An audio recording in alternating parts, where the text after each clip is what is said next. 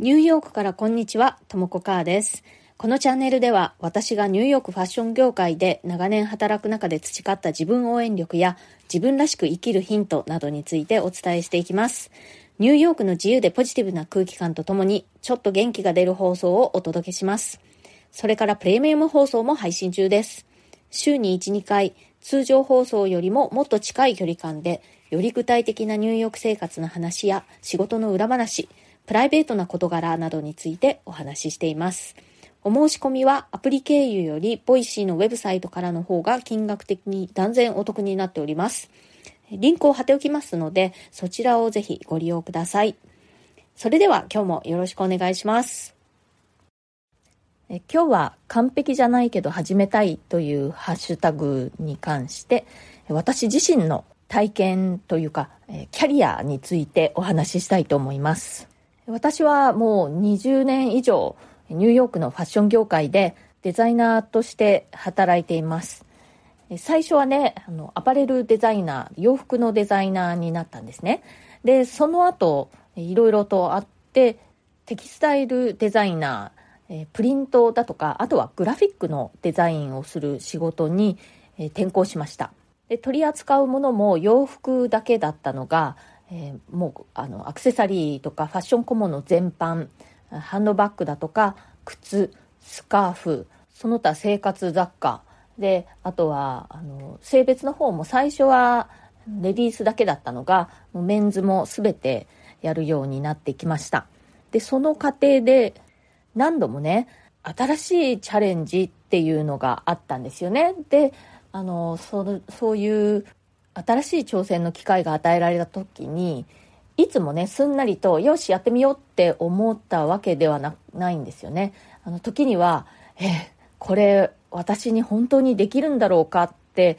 あのちょっとあんまり完全には自信がないようなそういった時も何度もあったんですね。でもこういうチャンスが与えられたんだから、まあ、やるだけやってみようという感じでやってでまあね最初はやっぱり新しいことなのですんなりとはできません。でもそれを繰り返すことで新しい知識だとか技術を身につけていってだんだんできるようになって自信をつけてということを繰り返して現在に至るという感じです。でね最初は、まあ、もちろん、まあ、下っ端のアシスタントデザイナーからスタートしたんですね。ニューヨークでニューヨークに留学して FIT というファッションの専門の大学を卒業してその後、えー、運よくねニューヨークでそのまま就職することができて本当に一番下っ端もうアシスタントデザイナーの前はインターンですね。インターンからスタートしてそれからアシスタントデザイナーになってそして、ま、あのいろいろな作業の責任者という感じになってでその後部下を持つようになって、えー、チームリーダーになってでもっと大きなチームをリードするようになってでデザインディレクターシニアデザインディレクターという感じでねだんだんこう責任の範囲が大きくなる感じでやってきました。でねその時々に本当にもうあの自分は十分にその次のチャレンジの準備ができているっって思ったことね、あんまり本当になくて、会社の方からありがたいことにやってみないかって声をかけられたこともあるし、まあ、または目の前にそのチャンスがあるということに気づいて、自分から思い切って手を挙げたということもあるんですけれども、本当に私にできるのだろうかというふうに思いながらやってみようっていう感じでしたね。でそういう経験を繰り返して思うのはやっぱりね人はやることでその何かになっていくということです。仕事のね何かの責任者の役というのはその役を実際に自分でやってみることで責任者になっていくという感じだしそのデザインディレクターという立場もね実際にややりながらそうなっていく。ったという感じがします。そういう自分自身の経験を通じてだとか、あとは周りのね、同僚の仕事の仕方、先輩だとか、まあ、後輩だとかの仕事の仕方を見ていてやっぱり人はやることでできるようになっていくやることである立場なり役職なりねそういうふうにもうだんだんなっていくということを身にしみて感じたので私が自分の部下を何かの責任者にする時や昇進させる時は完璧にその人がねその準備ができるのを待つというよりはもうちょっとでできるかなここでもう一押し頑張ってほしいなというところでステップアップするチャンスを与えるということをやってきました。そしてねあの実際にそういうことを何回も繰り返して本当にやっぱり人はそういう機会を与えられてそれに取り組むことでできるようになっていくしそうなるということですね私これに関してすごく好きな逸話があるんですけれどもちょっとね古い話になるんですけれどもタモリさんが「笑っていいとも」の司会に抜擢された時って全然大御所っていう感じではなくてたくさんいる若いお笑いの人の中の一人みたいな感じだったんですね。それでも、プロデューサーがタモリさんの才能を見抜いて、笑っていいともの司会者という大役をオファーしたわけなんですけれども、それに関してタモリさんが後からそのことを振り返ってこんなことを言ってたんですね。これ本当にあの、笑っていいともが終了する時の挨拶の中でだったかなって思うんですけれどもちょっとそれもねだいぶ昔のことなのでうろ覚えなんですけれども何者でもなかった自分にこういう大きな華々しい舞台を与えていただいてで綺麗な衣装を着せていただいてみんなが自分のことをタモリにしてくれたんだっていうようなことをねおっしゃったんですよね。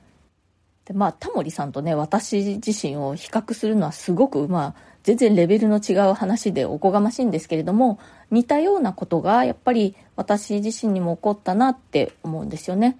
その役だとか立場というのを実際にやることでその役に本当になっていくということを本当に身に染みて感じました。でね、その役を私にオファーしてくれた人というのは、まあ、それは賭けですよね。本当に私ができるかはわからないけれども、できるだろうと思って、まあ、信じてオファーしてくれたということだし、まあ、自分で手を挙げた場合にも自分自身を信じて、やればできるかなという感じで見切り発車でやっていくという感じで、まあ、広い意味での賭けですよね。で、私が自分の部下にいろんな仕事の責任を与えたり、役職を与えたりっていうのも、やっぱりその部下を信じて、まあ、そこにかけるというか、まあ、かけるっていうとちょっと大げさかもしれないんですけれども、まあ、信じてやらせてみるという感じですね。もしかしたらこれは子育てをされてる方は、こういう体験を日々されているのかもしれないなと今ちょっと思いました。でまあ、今日私は何が言いたかったかというと、あなたがもし何かのチャンスが目の前にあってね、それをやってみたいけどできるかわからないなって思っている時、またはあなたに何かのチャンスがもう与えられちゃった時、そして本当に自分でいいの？自分にできるの？って思う時、ちょっとでもやってみたいなっていう気持ちがあるのであればね、ぜひチャレンジしてみてほしいということなんです。それね、やってみてすぐにはできないかもしれないけれども、やることでね、本当にその、それになっていくっていうことがあるので、ぜひチャレンジしてみてください。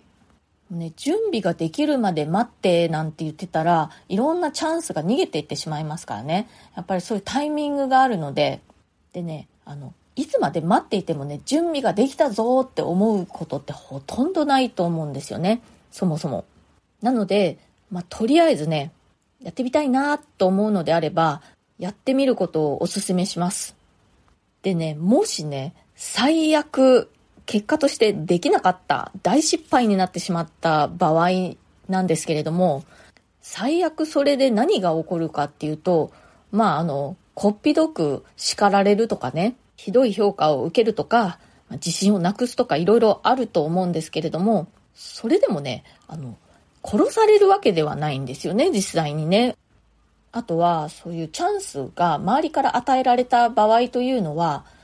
自分にチャンスを与えた人の見る目がなかったということで、自分のせいではないというふうに考えることもできます。私はね、そんな感じで、もしこれがうまくいかなかったらどうなっちゃうんだろうなんてことを考えたりしながら、まあ、でも結果、そんなにあの悲惨な結果にはならず、幸運にも、まあ、それは私自身の成長の機会につながっていたということがほとんどだったんですけれども、まあ、そんな風にしてね、最悪の場合をちょっと考えたりっていうこともしていました。まあね、もう、あの、本当にダメでもね、殺されるわけではない。もし今あなたが何かでちょっとチャレンジを躊躇していることがあったら、そんな風に考えてみたらどうでしょうか？もう殺されるわけじゃないですよ、本当私の場合は、やっぱりニューヨークでずっと働いてきたので、アメリカという社会が割と失敗に優しい社会だということを、まあ、失敗よりもね、あのチャレンジしたということを評価してくれる社会だっていうこともすごくありがたかったなとは思います。でもね、あの、どこにいても、日本にお住まいの皆さんでも、あなた自身がそうやってチャレンジすることで、周りの人もチャレンジしやすい環境になっていくと思うんですよね。ああ、あの人もあんな感じで最初あんまりできなかったけれども、頑張ってやってってできるようになったから私も、まあ自信ないけどやってみようかなみたいな感じに思う人きっといると思うので、あなたのチャレンジはね、周りにとってもいいことだと思いますよ。今日の放送が気に入ってくださったら、チャンネルのフォローや SNS でのシェアなどもしてくださるととっても嬉しいです。いつも SNS でシェアしてくださる皆さん本当にありがとうございます。えっと、プレミアム放送の方でもう一つこの私のチャレンジ体験に関して深掘りした話をしてみようかなと思います。ニューヨークでね、アパレルデザイナーとして仕事を始めて、数年経った時に、そうテキスタイルデザインの方に転校したんですけれども、それは自分の意思でという感じではなくてね、会社の方からそういう機会というのをいただいて、で、まあやってみたかったんですよね。で、でやってみようっていう感じでやったんですけれども、そこで正直ね、最初は本当にできるんだろうかという躊躇がすごくあって、一旦私ね、あの、会社に断ったりしてるんですよね。でも結局その仕事をやることになって、で、その分野で私はすごくこう、あの、キャリアを築くことができたので、やっぱりあの時にチャレンジしてよかったなと思ってるんですけれども、その辺のところの詳しい話をプレミアム放送の方でしてみようかなと思うので、ご興味ある方はぜひプレミアムの方も合わせて聞いていただけると嬉しいです。というわけで、今日も最後まで聞いてくださってありがとうございました。それではまた次回、ともこかーでした。